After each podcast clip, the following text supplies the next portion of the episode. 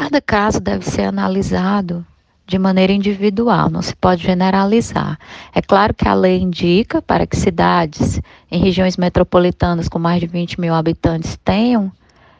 oferta de transporte público, mas é claro que isso deve ser avaliado caso a caso, o tipo de transporte, a quantidade de, de modos disponíveis, a oferta de linhas, a tarifa principalmente, a forma como isso tudo é negociado,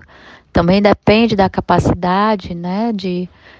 de interesse dos, dos empresários, do interesse de gestão